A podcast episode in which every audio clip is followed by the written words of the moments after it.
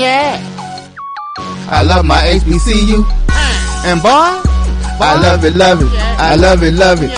I love my HBCU. And man, I hope my team they won one. Yeah. I hope my team they won one. Yeah. Man. I hope my team they won one. Yeah. I hope my team they won one. Mm, yeah. I tune into the HBCU Sports Lab to see if my team won or lost. If they lost, I'm quiet as a mouse. But if they won, keep tab. Uh, I'ma do the dab, yeah. Dr. Cavil, yeah. he know what he be talking about. Talking Mike and Charles, they know what they be talking about. Talking they compress the analytic data with the hip hop. If you know them like I know them, they gon' tell you if your team, if they want lose, yeah. and who the ball, ball, ball. So listen to Professor, yes sir, yes, and pay attention, cause he gonna teach a lesson. This is Dr. Cavil inside HBC Sports Lab with Mike Washington and Charles Bishop. Mike Washington is on assignment literally in Europe. He, he, he's taking care of business, traveling the world while we over here putting in some work.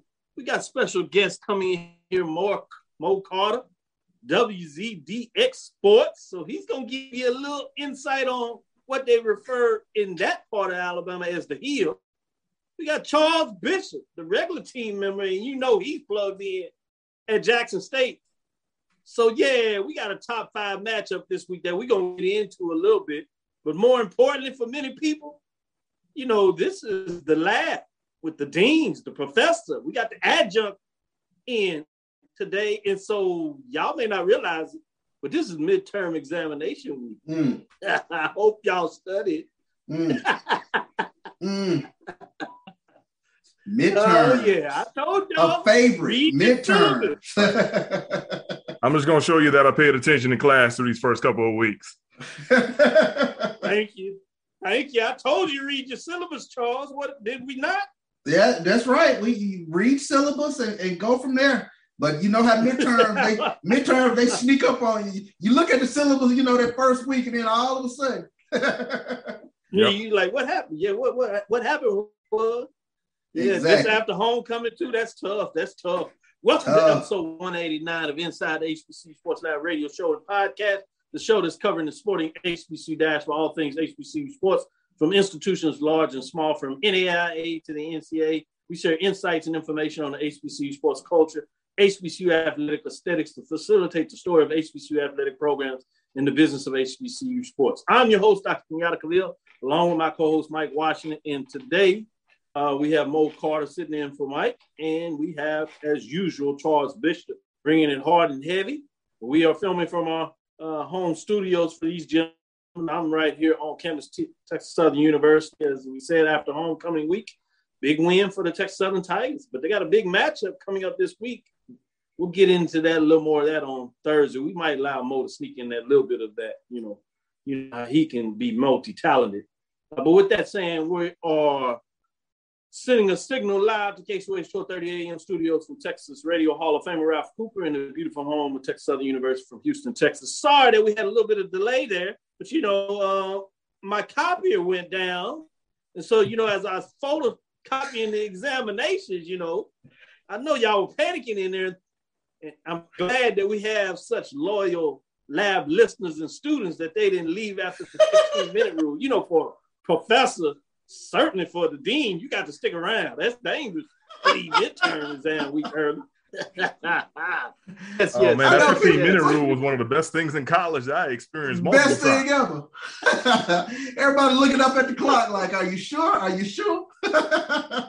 and then the magic word: somebody stole a roll. Two minutes till people are talking about sign the road, sign the road. No, that don't work, man. I'm here. Today's episode of Inside HBC Sports Lab is sponsored by THG Agency LLC. THG Agency is a company that provides sporting and educational consulting and data analytics thanks to Roy in the background, he makes sure that we're taking care of business, getting it done in so many different ways.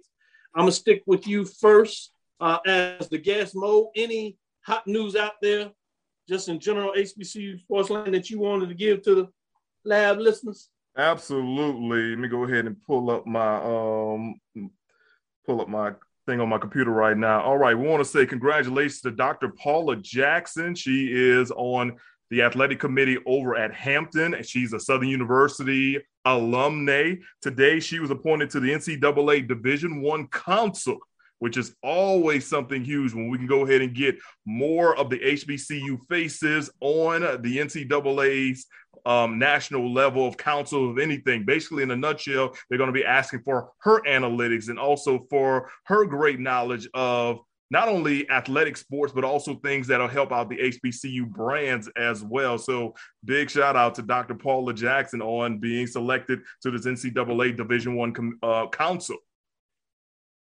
Yes, congratulations to Dr. Jackson. Well done. And I like the way you put it. The more representation, the better, especially from an HBCU perspective and gender equity. So we're talking about it. We need more of that as it goes. Let me jump to you, Charles. What you have on your plate during this midterm examination week? Yeah, well, as always, let's look at our players of the week from this past week. And for Grambling, it was a clean sweep for the SWAC uh, honors as Grambling State's Noah Bowden, Cameron Richardson, and Garrett Urban were all named SWAC Football Players of the Week for their outstanding performance. We take a look at Noah Bowden. He was uh, 16 of 34 uh, for 191 yards, three touchdowns, and a huge win over Alabama A&M. Uh, Grambling, of course, winning 37-28. Cameron Richardson, Defensive Player of the Week, significant part in that game uh, as he had a fumble recovery for a scoop and score for the G-men in that uh, huge 24 point a second quarter there for Grambling. And then Garrett Urban, he connected on three field goals, 27, 27, and 39 in helping Grambling to this 37-28 win over A&M this past week. So kudos to the Grambling State Tigers as they swept the SWAC uh, weekly honors. Thank you for that. Dr. Roderick Holmes wanted you all to know that midterm examinations should never be scheduled week before or the week after homecoming. Hey, I didn't make the schedule. I'm not the provost. I'm the dean. We just follow what the provost said. Provost said midterm week, week five, six, as we go into it halfway through the season. It's amazing that it's already here, and we're getting into conference play in so many different ways between the CIAA, the SIAC, the SWAC, and even the MEAC starts off with a conference slate this Friday yeah, the action is really starting to get good and it's going to be really important. So we're going to see how many of you studied this semester thus far. You have an opportunity to show up and show out, or we're not even going to talk about the other one because you know Professor Cavil, the dean, will put that F squared in your life. So I hope you all are up on your stuff. For example, how many y'all realize that basketball is essentially here? Yeah. In fact, yeah. the granddaddy of them all, the CIAA prepares for its tip-off 2021-22 basketball season with a virtual media day tomorrow, tomorrow morning. In its third year in the current format, the virtual media day tips off 21-22 basketball season and starts the journey to the 2022 CIAA basketball that took a year hiatus because of COVID-19.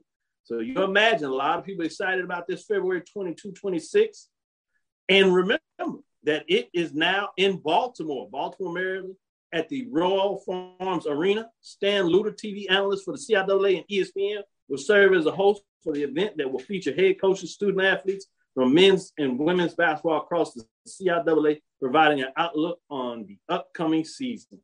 Big time. It'll kick off 9 a.m. That is Eastern Standard Time. There will be uh, following 15 minute focus for each school and media availability from 9:30 on.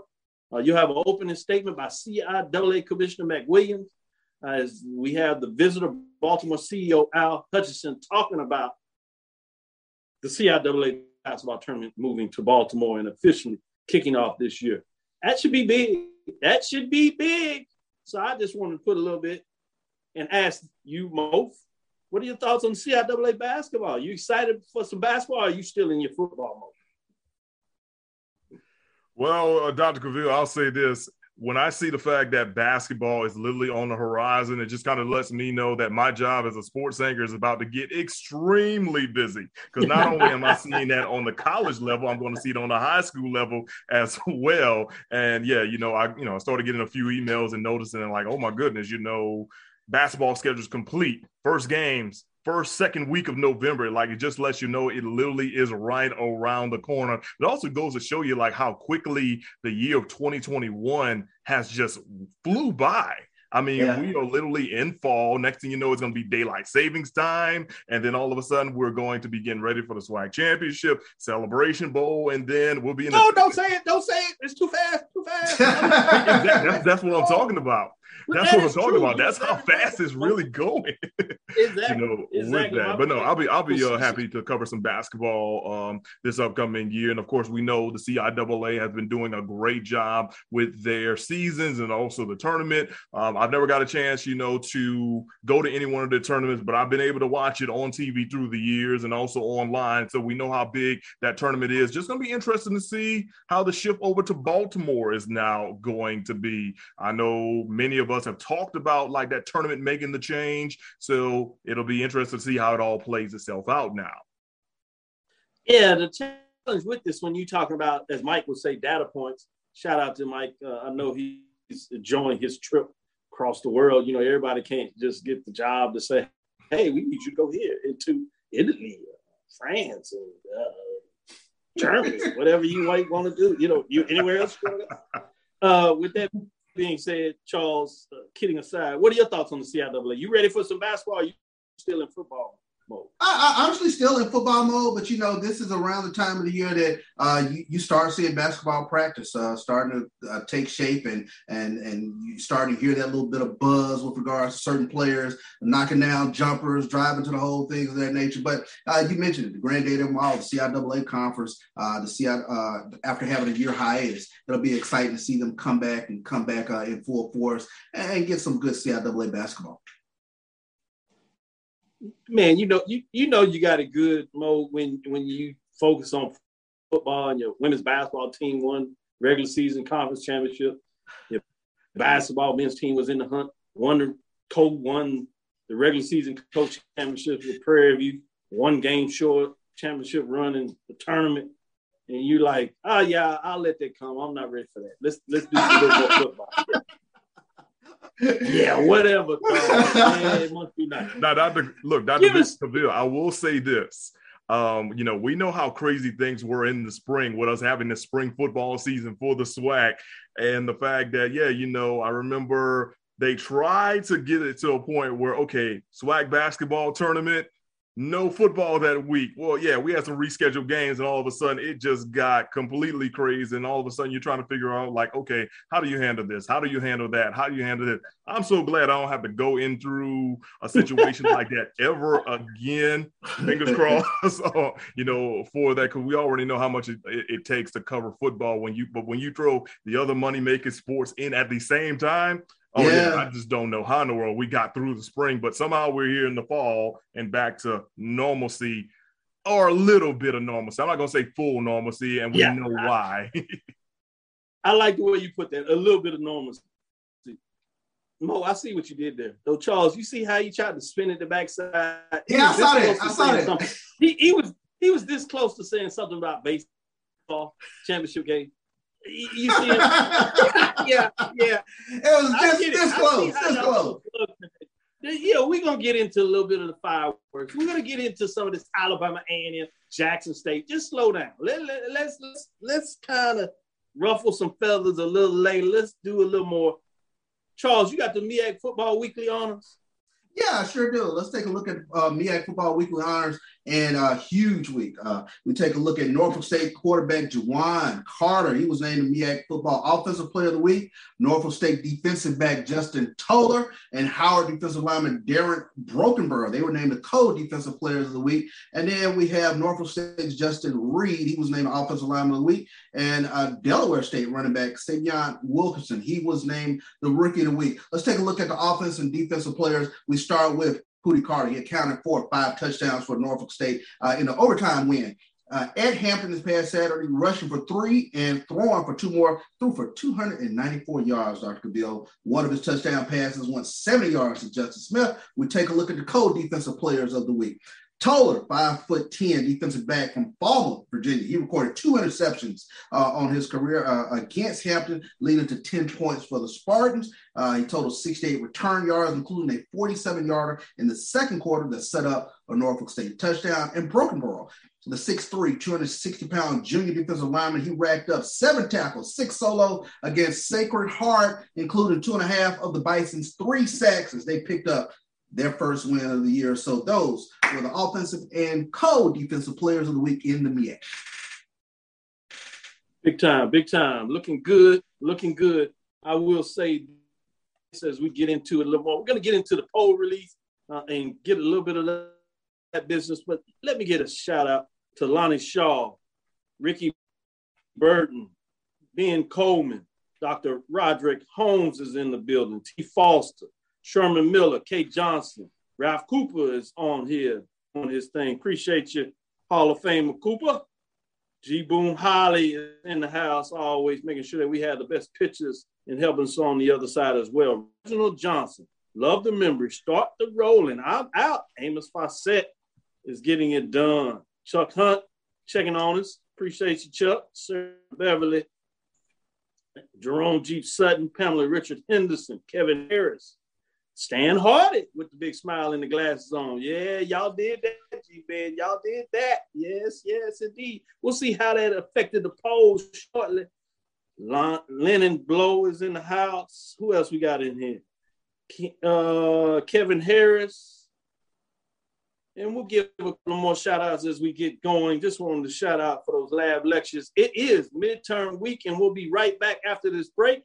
Get you into the poll rankings and see what my co hosts both think about my poll rankings and see how things start. You know, we'll start with the mid major. Not a lot of changes there, but we'll go through it as we do as we get into week five and just give you some hot takes on what's going on there. Stick with us right after this quick break. This is Dr. Bill inside the HBCU Sports Lab.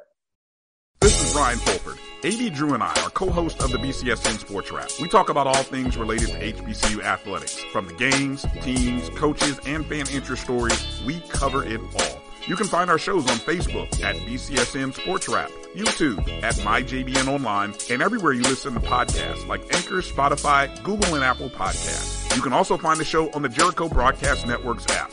Make sure to download. We look forward to you joining the conversation and being a part of the show.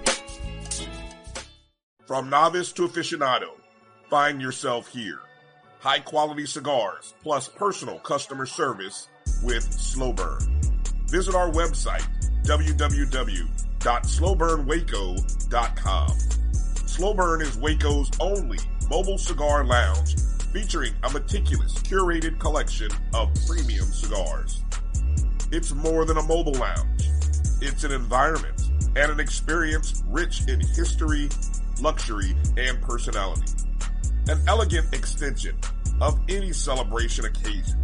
It's the perfect escape and meeting place a space where you can relax or enjoy a shared passion. Have Slowburn plan your next big event or before you are planning to celebrate your win over your athletic rival. You can shop our collections at www.slowburnwaco.com. But if they want to tab, uh, I'ma do the dab, yeah. Since 2002, Empowerment Resources Inc., a nonprofit organization, has empowered more than 1,500 youth and adults in Duval and surrounding counties. Through its programs, Journey into Womanhood, Girls Mentoring, Life Skills for Teens, and parenting education coaching. To get involved with programs, volunteer, or donate, visit www.empowermentresourcesinc.org. Follow us on social media, facebook.com forward slash empowerment.resources and instagram.com forward slash empowerment JAX. Press the analytic data with the hip hop. If you know them like I know them, they gon' tell you if your team, if they wanna lose, and who the ball, ball, ball. So listen to Professor, uh, yes sir, yes, and pay attention, cause he gonna teach a lesson. This is Dr. Bill with Inside HBCU Sports Lab with Mo Carter sitting in for Mike Washington, Charles Bishop doing his thing. Let me give a shout out to Chad Cooper. I know you feel special in terms of what's going on.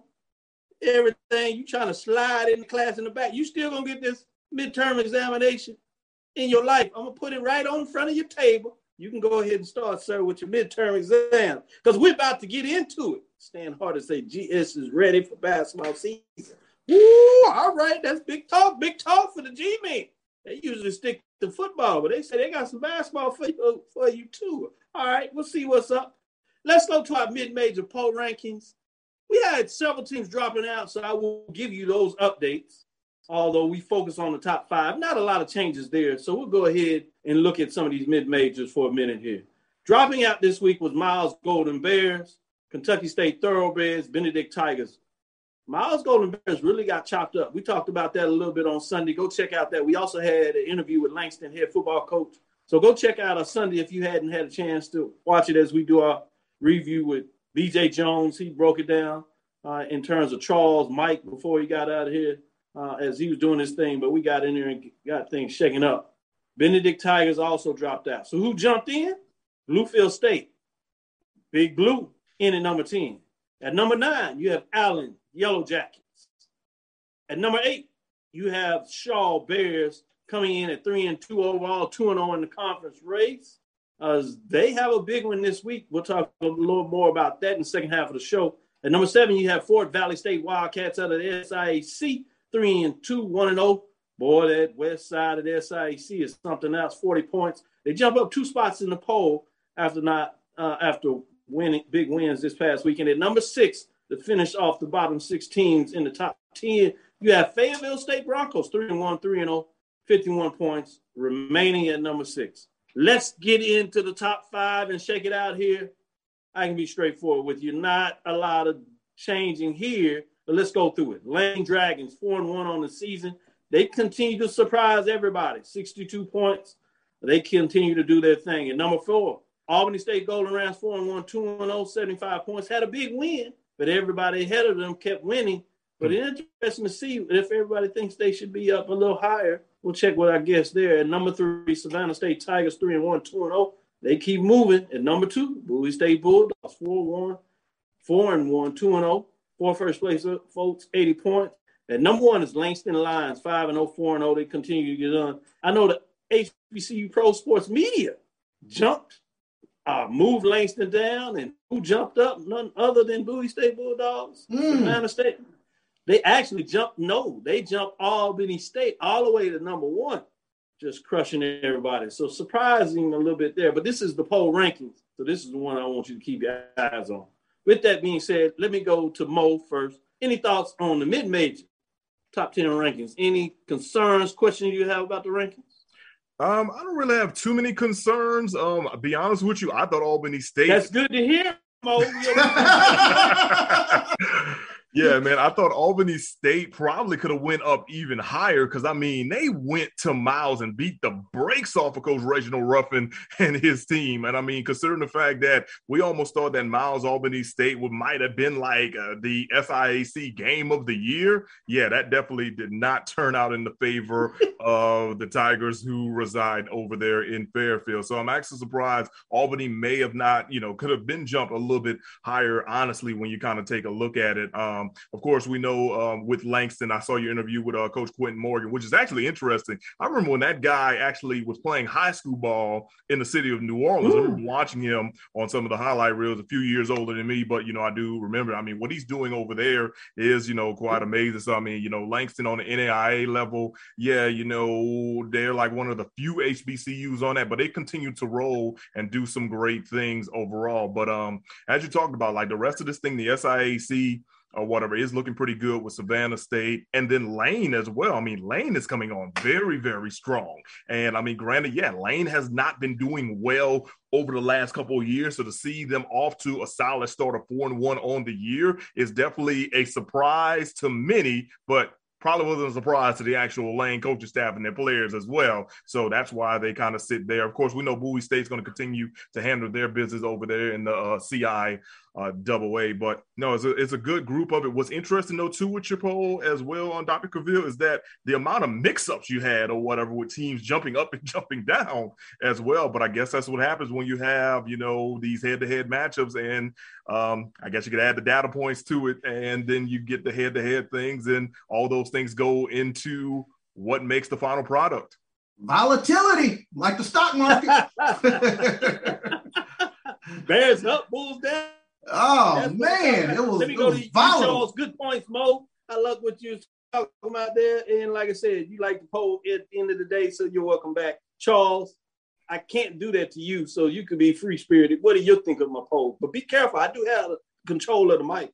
Well, you know, I, I, I, that that beat down that Albany State put on Miles. I, I, was looking for them to be up a little higher, but uh, the, the surprise for me, and it shouldn't be a surprise, but Lane College, uh, the way they are putting points up on the board, and they're doing it with two quarterbacks. Uh, Michael Huntley, he's a freshman. Uh, he's completed 69% of his passes. He's averaging almost 200 yards a game, and right behind him is Tariq McKenzie. Uh, they're four and five in the conference. Uh, both both have played in every game uh, thus far this season, but uh, tremendously they're getting it done with two two quarterbacks. Anthony Evelyn, he is the receiver on the end of both of those quarterbacks. But Lane College, they're averaging 38 points a game thus far. Uh, just keep an eye on Lane on the Dragons in terms of what they're able to do offensively. But uh, you know, big one coming up uh, with regards to uh, Bowie State and Chowan. Looking forward to uh, that huge matchup. That's going to be a really, really good one. Both of those uh, Chowan offense. Oh my gosh, 70 points against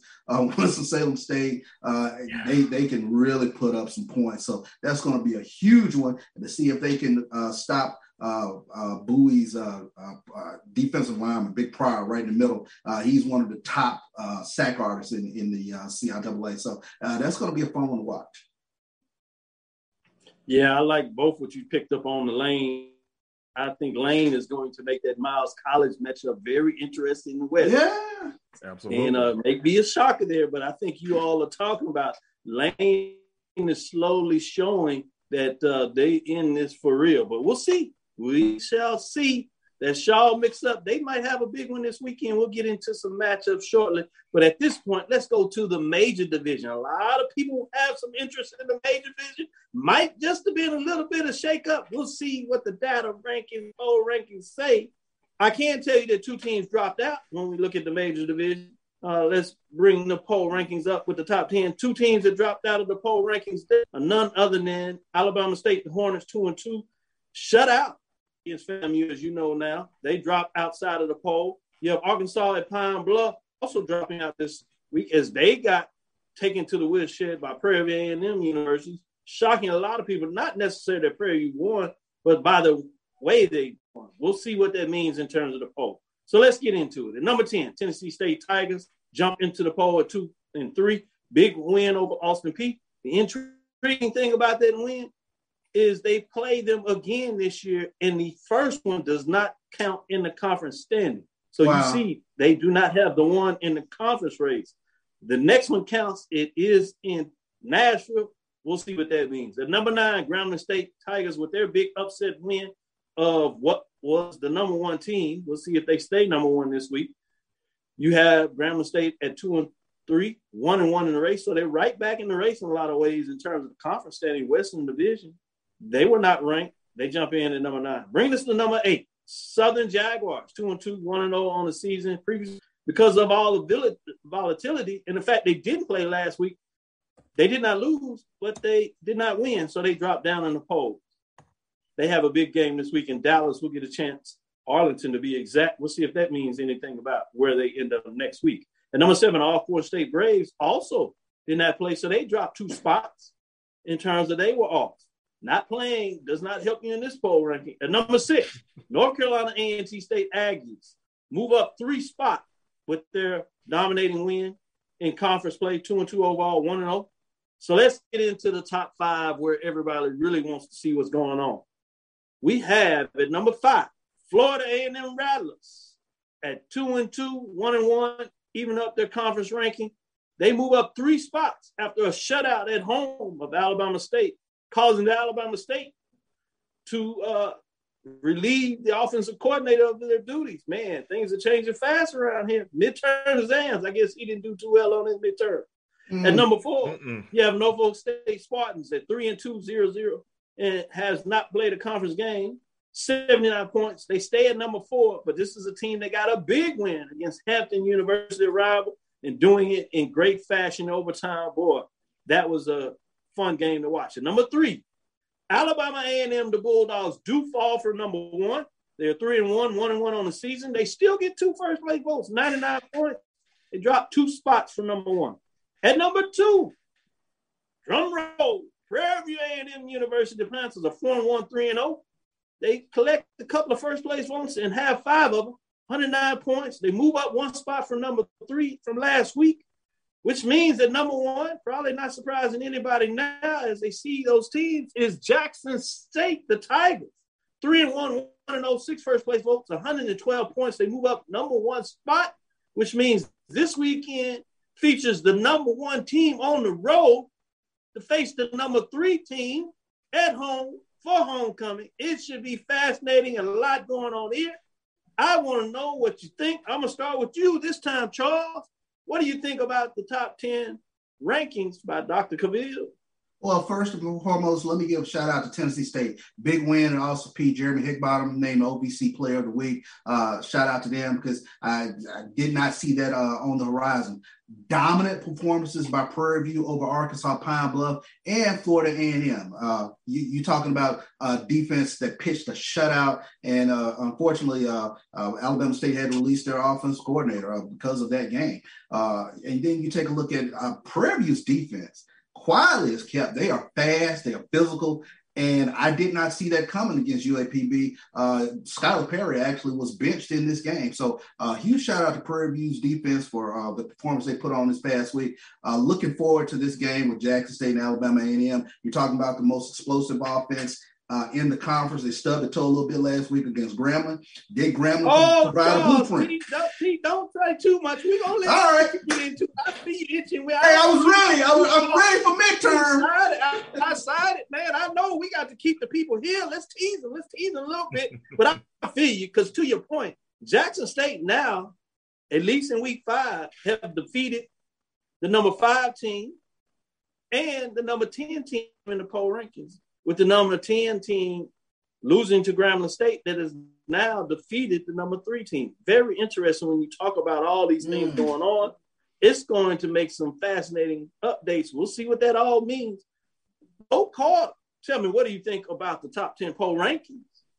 So yeah, with Alabama A&M losing to Grambling State over the weekend, you know, I knew they were probably going to drop a couple of spots. I think uh, I think you probably didn't drop them lower than three, primarily because they actually had a chance to win this game with two minutes to go. As bad as they played, Aqeel Glass actually had a chance to lead the team down the field, but unfortunately, the final turnover of the game, which was six total, you know, was the final costly one or whatever with that. So yeah, I can see why you definitely dropped them down there. When I kind of take a look at the rest of the poll, of course, um, I knew North Carolina A&T was probably going to make a good jump, especially with the impressive victory um this past week in uh, Big South play.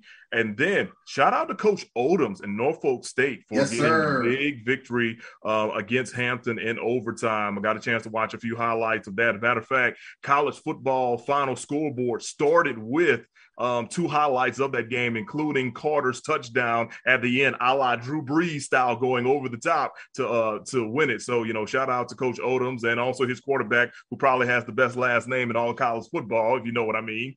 I, I, got you. I got you. so great point. I, great point. I like that.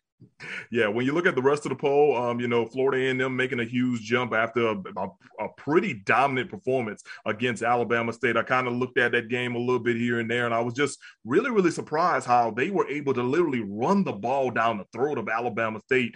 Alabama State's front seven is supposed to be one of the better ones within the SWAC, and they just made it look easy on uh, Saturday. Uh, when we come to one and two, um, yeah, Jackson didn't play, and they get to one because Alabama A&M falls. But I can also make a case for Prairie View being number one, just because I mean so. they had a very impressive victory against Arkansas Pine Bluff. Charles hit on it a little bit about how Prairie View's defense, you know, played really, really well and actually caused UAPB to bench Skyler Perry at one point in time and bring in the backup, and eventually brought Perry back in. But then all of a sudden, it's kind of like, okay, we're just gonna try something here, there, and everywhere with it. But I got to also give a shout out to Coach to Coach Eric Dooley because we've been knowing Coach Dooley to be an offensive mind or whatever. Of course, he was the wide receivers coach when I was at Southern University, and we knew he was going to do great things. But he was always pass happy. I'm really, really impressed with the fact that how Prairie View is now committing to the running game.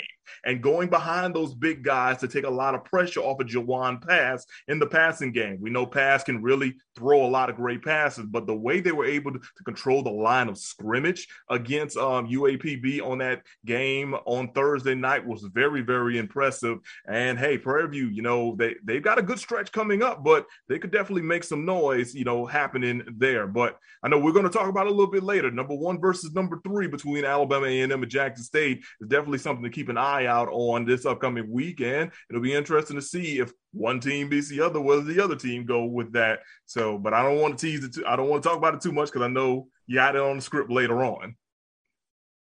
No, no doubt about it. We will get into it. In fact, we'll get into it in the next hour. We'll take this quick break. I did want to shout out Michael Lee says Norfolk State. A lot of people making some comments similar to what you some of you all were mentioning.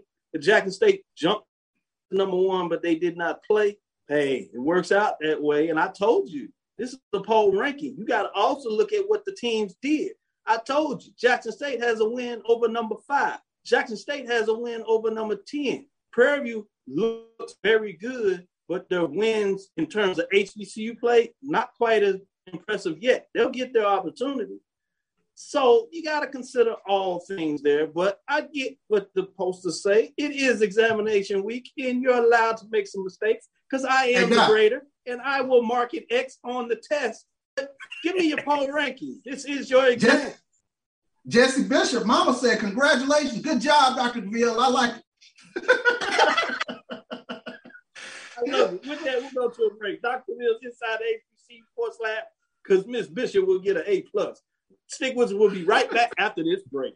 So, so. Shop Velvet Online Women's Boutique to spice up your closet with trendy, unique looks. We have fashionable and chic looks at very affordable prices. Velvet Boutique offers free shipping all year long on all orders. Shop online at www.velvetboutique.com. That's www.velvetboutique.com.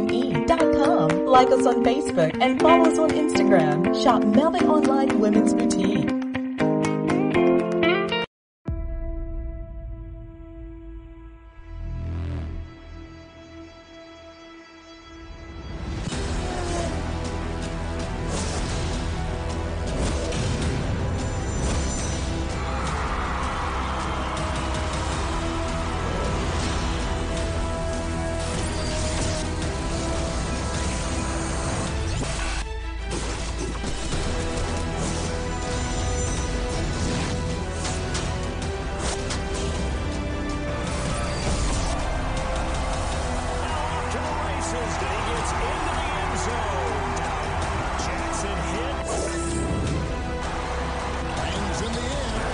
move. Another shot.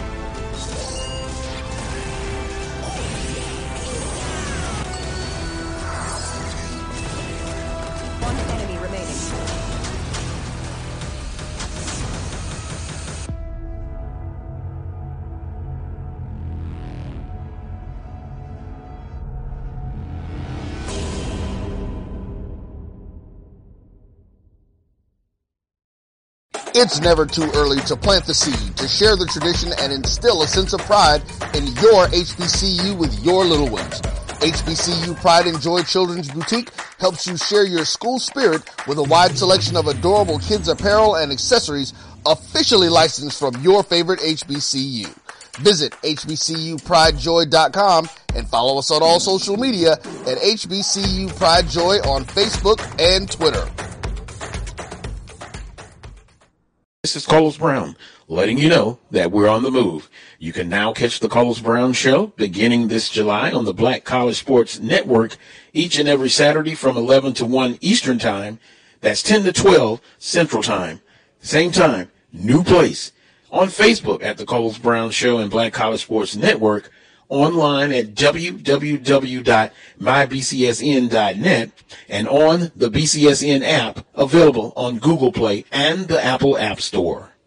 Press the analytic data with your hip hop. If you know them like I know them, they gon' tell you if your team, if they want to law, and who the ball, ball, ball. So listen to Professor, yes sir, yes, and pay attention, cause he gon' teach a lesson. This is Dr. Bill with Inside HBCU Sports Lab with Mike Washington, Charles Bishop. We have Mo Carter sitting in for Mike Washington. We're going to get into our mid-major game of the week, starting out with the CIAA. This is a big one. This could be for it all already at midterm. We could get the CIAA South Division representative. We have number six Fayetteville State Broncos, three and one overall, three and zero oh in the conference race. At number eight, Shaw Bears, three and two, two and oh, surprising for some, Ooh. but they've been in the mix, but they're playing really good. But yes, this is a top 10 matchup with two of the teams that are expected to win the Southern Division in the way everybody else is doing in the Southern Division. I don't expect anybody giving one of these teams a headache going through it. So whoever wins this has a serious leg up in terms of what comes next. And that was big for Shaw because they got that big victory over Virginia Union. Uh, and so uh, they're showing you impre- uh, impressive. So I'm gonna start with you, Mo Carter. Let me know what are your thoughts on this matchup.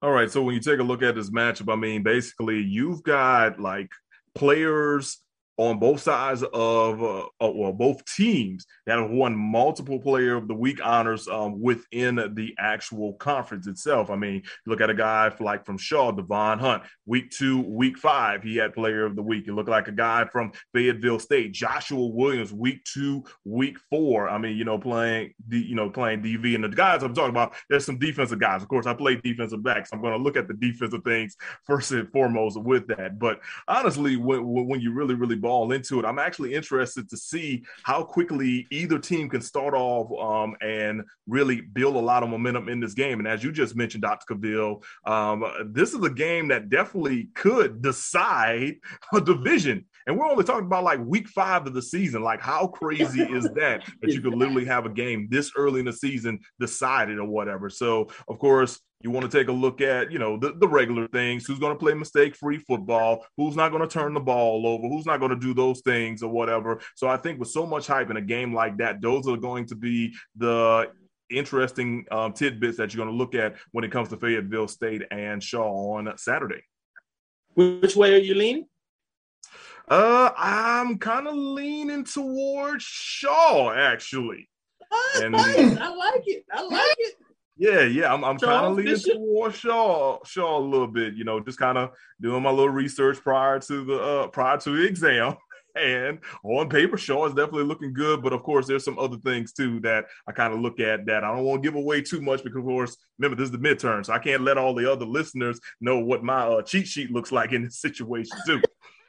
I love it. I love it. Charles, what are your thoughts on this matchup? This is a battle of wheels in this game. This is going to be fun. You're talking about Shaw Bears. They're the number one ranked rushing offense in the CIAA, going up against the number one ranked rushing defense in the CIAA. You take a look at Shaw; they're averaging almost 200 yards a game on the ground. Fayetteville State only giving up 51.5 yards uh, per game on the ground. So you talk about a battle of wheels there. Sidney Gibbs, the leading rusher in the CIAA for the Shaw Bears. So this is going to be a very, very uh, interesting matchup just to see who can do what uh, when you take a look at uh, uh, Shaw versus Fayetteville State. But I'm going to lean against, I'm going to lean for uh, Shaw Bears playing at home, running in behind Big and Tavius Zachary. You talk about offensive line. They produced 487 yards total offense against Central State, almost 300 yards on the ground, 299 on the ground. So I'm looking for Shaw to impose their will again, but it's going to be a fun matchup. I, I, I, but I'll take the Bears at home. Great points by both of y'all. Looks like both of y'all leaning towards Shaw. Great points. Would be a surprise to some in terms of Fayetteville pick preseason to get it done.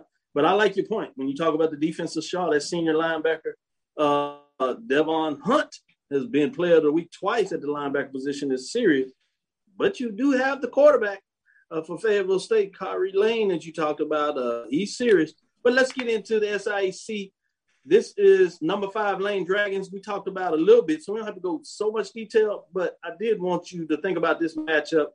Will it even be competitive, or is Lane going to continue to make a step as they make a march towards that matchup with Miles. They're number five in the poll ranking top five, four and one, one and zero, oh, but they are on the road at Kentucky State Thoroughbreds, two and three, one and zero. That is that option that you talk about, Charles, a lot. So I'm gonna stick with you. What are your thoughts in terms of this matchup?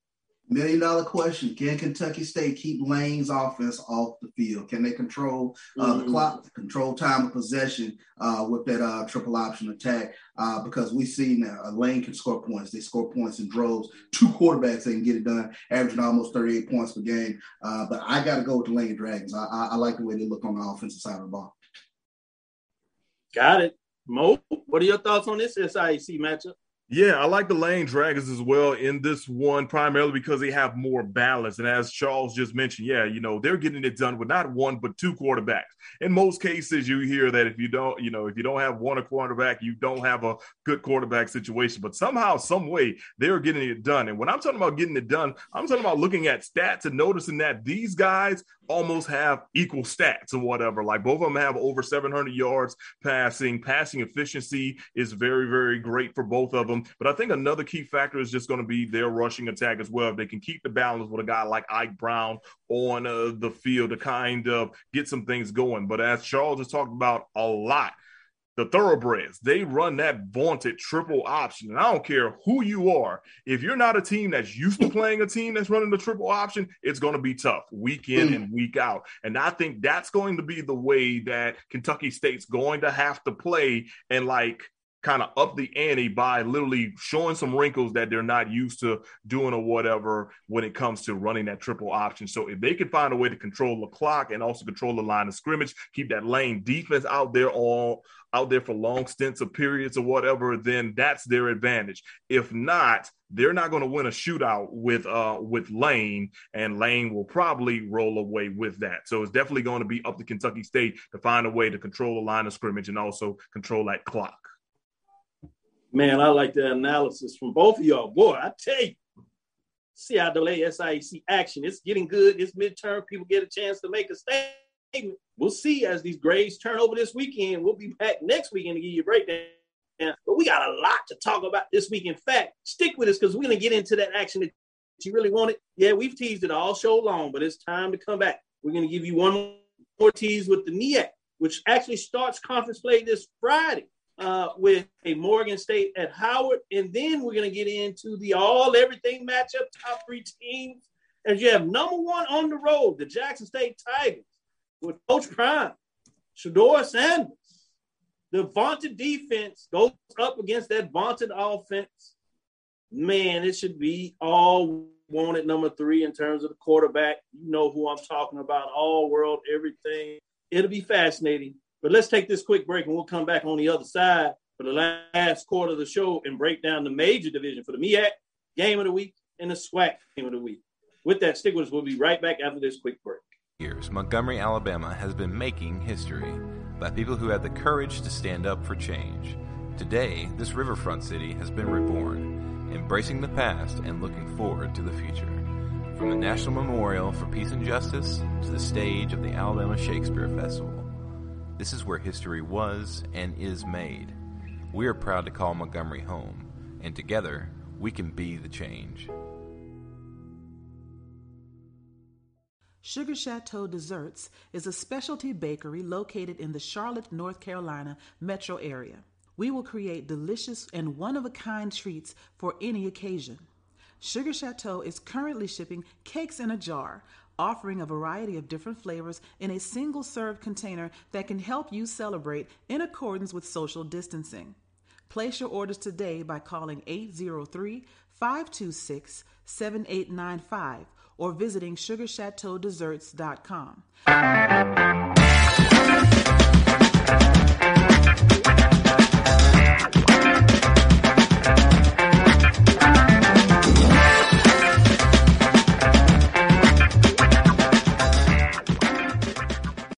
hungry for Press the analytic data with your hip hop. If you know them like I know them, they gon' tell you if your team, if they wanna lose, yeah, and who the ball, ball, ball. So listen to Professor, yes sir, yes, and pay attention, cause he gonna teach a lesson. This is Dr. Bill with Inside HBC Sports Lab. Yes, we're into our last quarter. We're gonna tease up. As we said, we're going to give you that Jackson State, Alabama, and give you some insight, our perspective of what that looks like. But before we do that, we owe it to the MEAC. We are going to go to Washington D. Green Stadium Friday, Friday night lights on the East Coast up there. as you know, in the capital, ESPN three is the game. Yeah, Morgan State Bears 0 and 4 versus Howard Bison 1 and 4. Howard got a big win this past weekend. Shout out to the MEAC. They won four out of their six games and were right there of taking five out of the six in terms of getting it done. So um, let's get into it. What are your thoughts more on this Morgan State Bears versus at Howard Bison? Uh, the DMV yeah, um, when you really take a look at this, uh, Dr. Cavil, I mean, these are two teams that are definitely trying to fight their way up from, uh, quote unquote, the cellar of the MEAC right now. Um, when you also dive into it or whatever, I mean, I'm probably going to take Howard in this one if I can see the Howard team that played the first half against Hampton, and because yeah. uh, I mean those guys played lights out, they came out firing and they were going on all cylinders with Hampton until Hampton kind of put it on them in that second half. If they don't jump out early, then I foresee Morgan State hanging around, and then all of a sudden you might get to a situation where it's whoever has the last, who has the ball last, is probably going to win on that one. So yeah, momentum swings, and this one will probably be the key as far far as if Howard can win this one or if Morgan State can pull off what would be considered an upset. I like the point you make there because uh, you look at Howard in their last two games. This is exactly what happened. Stuck around, close game. They lost the first one, got their first win of the season last week. Um, so maybe they're rolling a little high, but you're right. Up, heckle and jive, up and down. It'd be interesting. Let me go to Charles and see what your thoughts are. Yeah, I mean, this is going to be an interesting matchup. Uh, Morgan State has played a murderer's row type schedule. I mean, they uh, tough, tough schedule to start off the season, uh, 0 4 thus far. But I, I tell you, uh, Coach Tyrone Wheatley, his uh, demeanor, personality reminds me so much of Vince Dancy in the SWAC. Uh, those the tough, no nonsense type uh, guys. And I really look for this Morgan State team to go in with this hard nosed running grain and go in and get the win in DC. You know, we we've seen Morgan State do this before. They they can come up with a, a with a big game on on national TV. Uh, I'm sure our, my Aggie fans remember uh, Morgan State from a couple of years ago. So. Sorry about that, Aggie man. Sorry about that. Sorry about that. Yeah. Uh, Hi, throw it out there, grenade. I told you midterms. You throwing out them pop quizzes.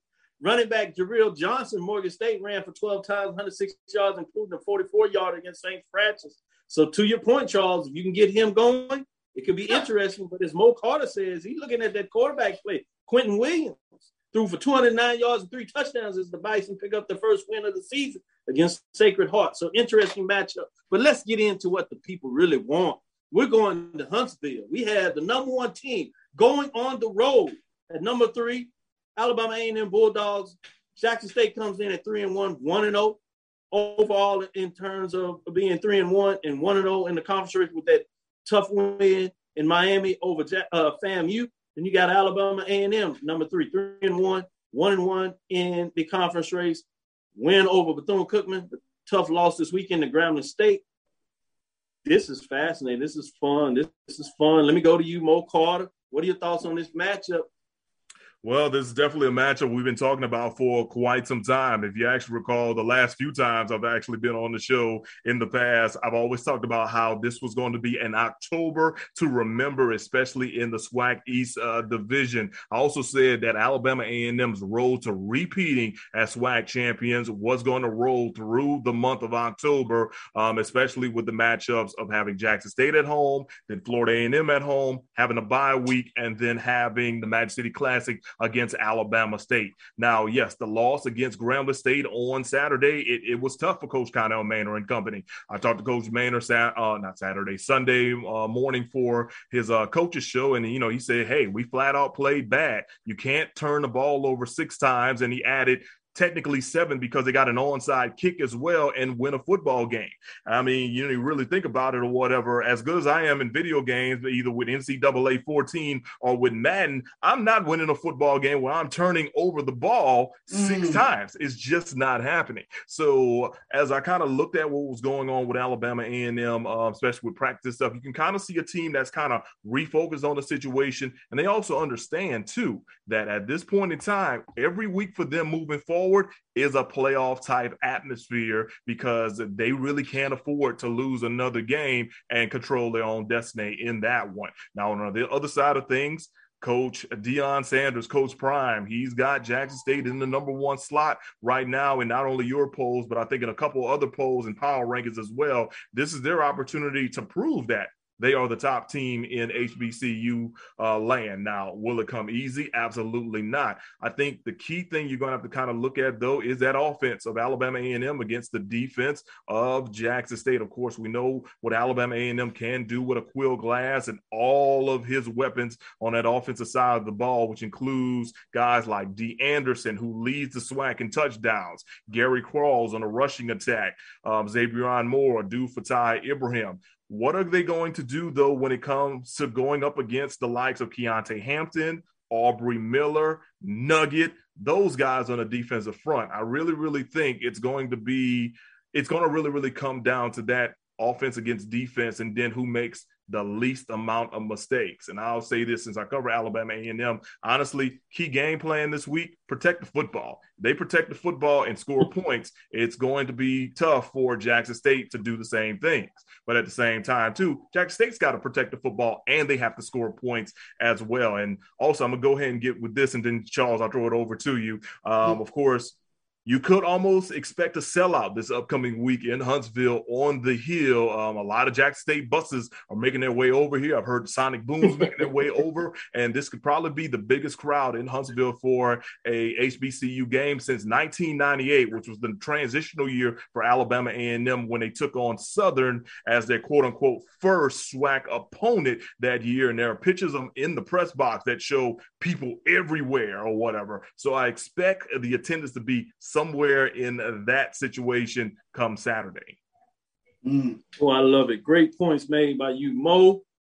Since you cover Alabama A&M, I'm not going to do that to you. I won't ask you to pick a team. Same with you, Charles, in terms of you covering Jackson State. But I want to give you a chance to tell me what should our fans look for in this matchup.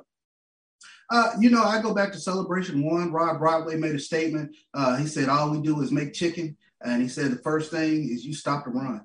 And that is going to be huge, I think, for Jackson State in terms of stopping Gary Qualls. We know Aqeel Glass, he can uh, toss the ball around all over the place, but it makes Alabama A&M so much tougher to stop when they get that running game up and going as well. So uh, first things first, you got to be able to stop the run for Alabama A&M, and then those pass rushers, James Houston, Man, he, like he, he, leads, he leads FCS in, in, sacks, six and a half sacks, and Nyles Gaddy. Uh, they can uh, they can really crash the pocket, and then you get that that push up the middle with Junior Miller. Those guys, uh, they really come after the quarterback. Very interesting enough, though, Jackson State has yet to really turn uh, teams over quite uh, a lot. They, they they got some fumbles thus far in the season, but not too many interceptions. So can they create some turnovers and get some easy scoring opportunities for the Jackson State offense? Rally up situation is Jackson State is three and one and they have no running game thus far. Uh, they have to get that running game up and going this weekend. Uh, you take a look. I, I, understand that some there might be some personnel changes uh, along the way to to, to really uh, get that uh, running game up and going. But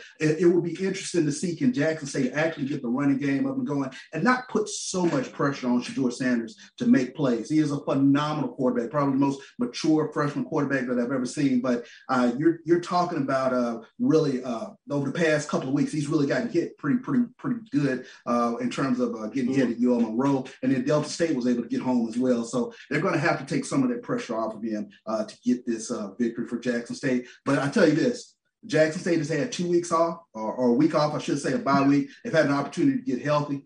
Dennis Thurman with two weeks to prepare for a team. I like Jackson State's chances with that defense. Great point when you're talking about that extra week to prepare and really break down schematics. We've seen some really good coaches in the league when they get that extra week prepared, they tend to really find a way uh, to make a difference. Well, it's fascinating. I'm gonna stick with you, Charles. If I had to ask you one or two things, you can go up to three. What does Jackson State have to do to win this game? Uh, number one, protect the football. And and um, I, I think uh, what would help is, is winning time of possession. You have to get that running game up and going. It makes Jackson State's offense so much more fluid uh, when they are able to actually run the ball a little bit, then you can take some shots downfield with a little bit of play action. Uh, and like I said, you have to be able to protect Shedeur Sanders. So I think those would be some huge things going into this game uh, for Jackson State. Same question for you, Mo, but on the Alabama A&M side, what are the one, two, up to three things that Alabama A&M must do to come out victorious in this matchup? Well, they've got to protect the football. There's no way in the world they could play like they played last week and even have a chance to be in this game. I know last last week. We got down to two minutes in the game, and Alabama A&M actually still had a chance to win the contest until Aqeel, Black, Aqeel Glass's pass got batted, and intercepted for the final time. So yeah, they have to protect the football, and they also have to find a way to protect Aqeel Glass against that Jackson State vaunted defense. We've seen those guys rush up the field for Jackson State all season long and cause terror on opposing quarterback. So A&M's offensive line has to protect and give Glass time. You give Glass time, he will find a way to pick you apart. Perfect example was what happened in the spring. Yes, I know the Jack State's defense was different in the spring than what it is now, but you saw what happened when he didn't have pressure in front of him. He's able to pick people apart and account for six touchdowns um, when you look at it. Another thing, too, I got to say this: Alabama A&M has to find a way to establish the run. Gary Qualls is the SWAC's leading rusher. He has had big games in the first three games of the season, but against Grambling State, he didn't have too much success. He actually got nicked up late in the second quarter or whatever, and all of a sudden A&M was behind the eight ball, and Glass had to throw it for like 62 times. You're not going to win that many games or whatever in that situation if you're throwing the ball 62 times. So they have to find some way to kind of have a balance. And of course, their defense has to find Alabama A&M's defense has to find a way to get some pressure on Shedeur Sanders and also find a way to kind of keep them one dimensional dimensional in in that situation. Other key thing I'm gonna go ahead and say, Dr. Cavil, field position will be huge in this game. And the reason why I say that, okay, all of Grambling State's touchdowns last week, minus the scoop and score, came on possessions that started on Alabama A&M side of the field.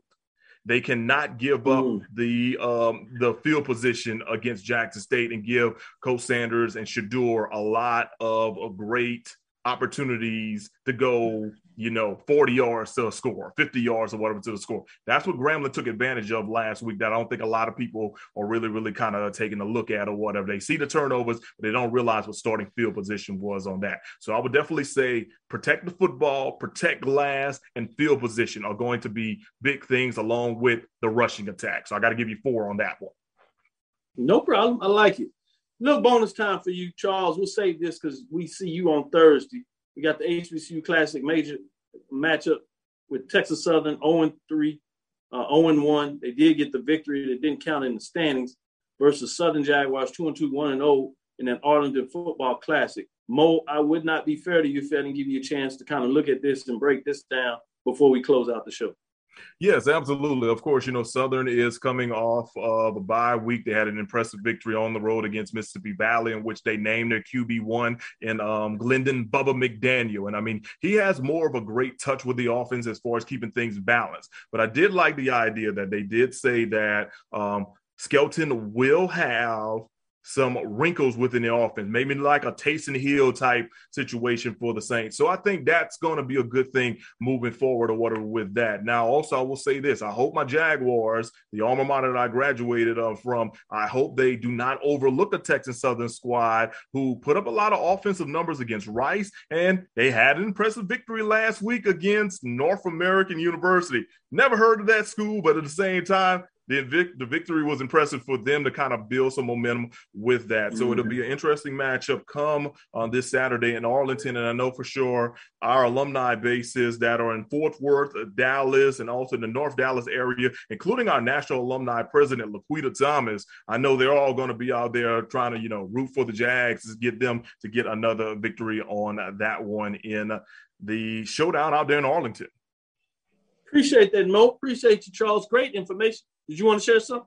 Yeah, I, I think I just follow up on what Mo was saying with uh, Southern and, and, Texas Southern. Uh, that was a, a, a, shot in the arm, I think, last week for Texas Southern in terms of, of just tasting victory. Uh, but uh, with Andrew Body, uh, it gives them a different look, and they have one of the top receivers in the conference in Keelan Davis. So uh, I think Connell Maynor touched on something this past week because he felt Alabama A&M kind of overlooked Grambling a little bit in terms of preparing themselves for uh, Jackson State. the same thing you have to be careful with with Southern in, in terms of looking ahead to a team like Prairie View uh, to not overlook Texas Southern because Texas Southern they can move the ball up and down the field.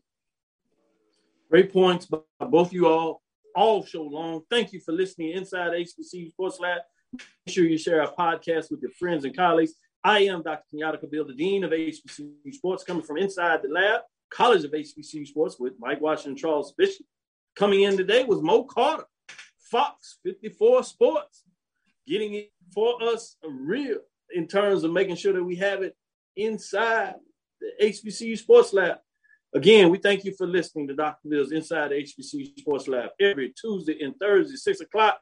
We'll be back at 6 on Thursday. So at our regular time, we look forward to next week as we discuss the latest news in the lab. Don't forget on Sunday at 9, we'll be right back at it to show you what happened on Saturday and talk about what we are all anticipating now and what Mo Carter and Charles Bishop told you to look for. We'll tell you what actually happened. Follow me, Dr. Kenyatta Cavil on Twitter, Facebook, Instagram. That's D R K E N Y A T T A C A V I L. That's Inside HBC Sports Lab 1 on Twitter, Facebook, and YouTube. That's Inside HBC Sports Lab. Make sure you tell all your friends, share, share, share, and subscribe. Get the information out there. We appreciate all the lab fanatics. I think I must say, overall, as a class, in terms of your first test on Tuesday, you did really well in terms of your exam. I need you to study because we're going to do it again for the next class on Thursday.